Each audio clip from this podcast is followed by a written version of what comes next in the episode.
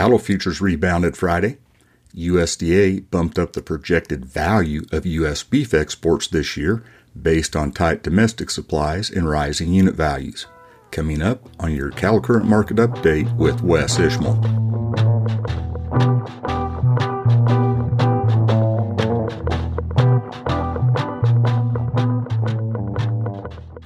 Doll. This is Wes Ishmael with your Cattle Current Market Update for the late weekend and Monday morning, the 4th of March.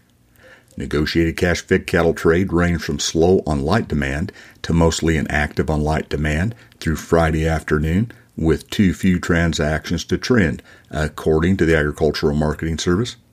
For the week, FOB live prices were steady to a dollar higher in the southern plains at $183 a hundredweight steady to $1.50 higher in Nebraska at 183 to 184.50 and steady to a dollar higher in the western corn belt at 183 to 184. Dress delivered prices were $2 lower in Nebraska at $290 and steady to $2 lower in the western corn belt at 290. Choice box beef cutout value was $1.08 higher Friday afternoon at $305.28 a hundredweight the highest level since last October. For the week, Choice was $4.67 higher. Select was $1.56 higher on Friday at $295.74 and up $9.43 week to week. Total estimated cattle slaughter last week of 599,000 head was 6,000 head more than the previous week, but 27,000 head fewer than the same week last year. Year to date estimated total cattle slaughter of 5.4 million head was 298,000 head less, or 5.3% less than the same period last year.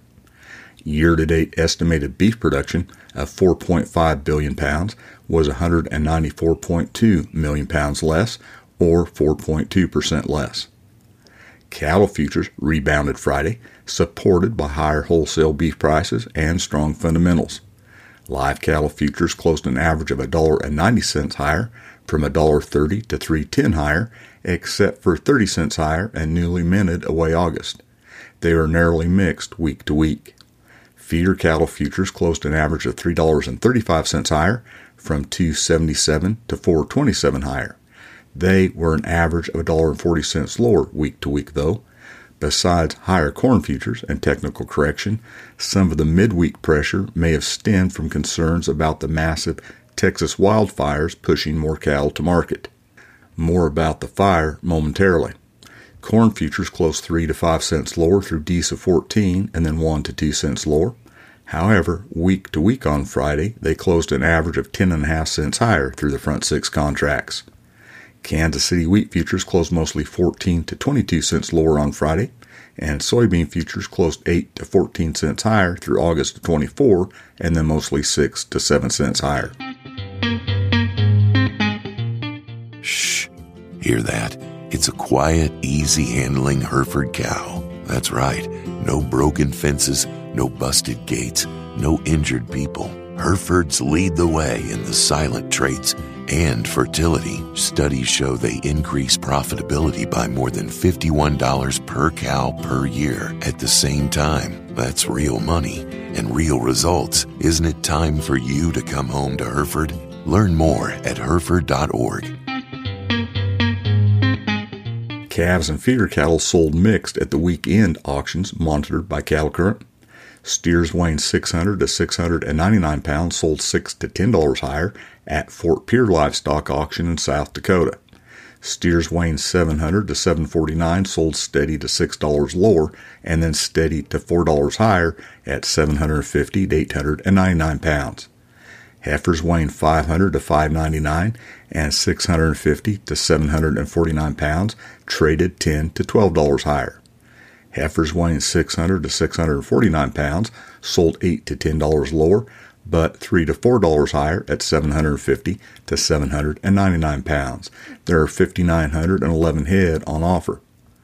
Also in South Dakota, at Herreid Livestock Auction, where there are 3,985 head, steers weighing 600 to 649 pounds and 700 to 799 pounds sold mostly steady and then $3 lower at 650 to 699 pounds. Heifers weighing 600 to 649 sold steady to $2 lower and then 3 to $5 higher at 650 to 699 pounds. Steers weighing more than 500 pounds sold steady to $10 higher at Ericson Livestock Market in Nebraska on Saturday. Heifers weighing more than 500 pounds sold steady to $5 higher. There are 3,780 head on offer. At Burwell Livestock Auction in Nebraska, steers weighing less than 550 pounds sold sharply higher. Steers weighing more than 550 pounds sold 4 to $5 higher. Heifers sold mostly steady to $3 higher. There are 3,244 head on offer. Steers sold steady to $4 higher at Lexington Livestock Market in Nebraska, where there are 2,978 head. Heifers sold 5 to $6 higher. Turning to weekly auction summaries in the southeast, feeder steers and bulls sold steady to $4 higher in Alabama, while feeder heifers there traded mostly steady. Feeder classes sold steady to $3 higher in Georgia and mostly steady in Florida. In Mississippi, feeder cattle sold steady to $5 higher. Major U.S. financial indices closed higher Friday, led by tech stocks. The Dow Jones Industrial Average was up 90 points. The S&P 500 closed 40 points higher, and the Nasdaq was up 183 points. West Texas Intermediate crude oil futures on the CME closed from $1.23 to $1.71 higher through the front six contracts. I mentioned the fires in the Texas Panhandle. As of Saturday, the Smokehouse Creek fire had burned approximately 1.1 million acres and was 15% contained, according to Texas A&M Forest Service. The fire is the largest recorded in Texas and the second largest in the nation's history. According to a statement from the Texas Department of Agriculture on Friday, cattle and crop losses in the panhandle are significant and infrastructure damage is catastrophic. Even those Texans fortunate enough to save their herds may not have anything to return to but ashes. TDA noted Hemphill County had reported more than a thousand missing or dead cattle and several dead horses, goats, and sheep. Numbers in Hemphill County and other impacted areas are expected to rise as the smoldering fire subsides and assessment can be conducted.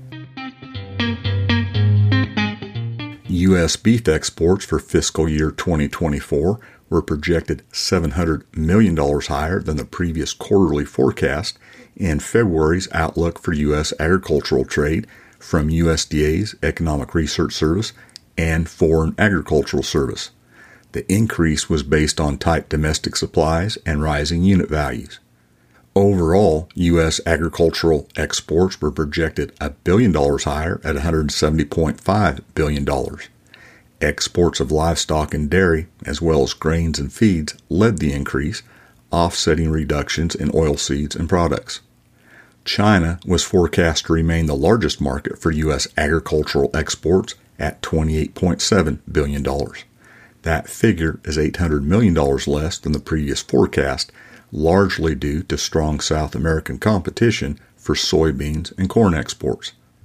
According to ERS and FAS analysts, global economic activity continues to moderate in response to ongoing tight monetary policies and weak global trade growth. However, they say most of the global economy remains resilient due to gradual disinflation and steady growth. As a result, the global economy is expected to avoid a significant economic slowdown in calendar year 2024. That's your cattle current market update for the late weekend and Monday morning, the 4th of March. This is Wes Ishmael. Thanks for listening.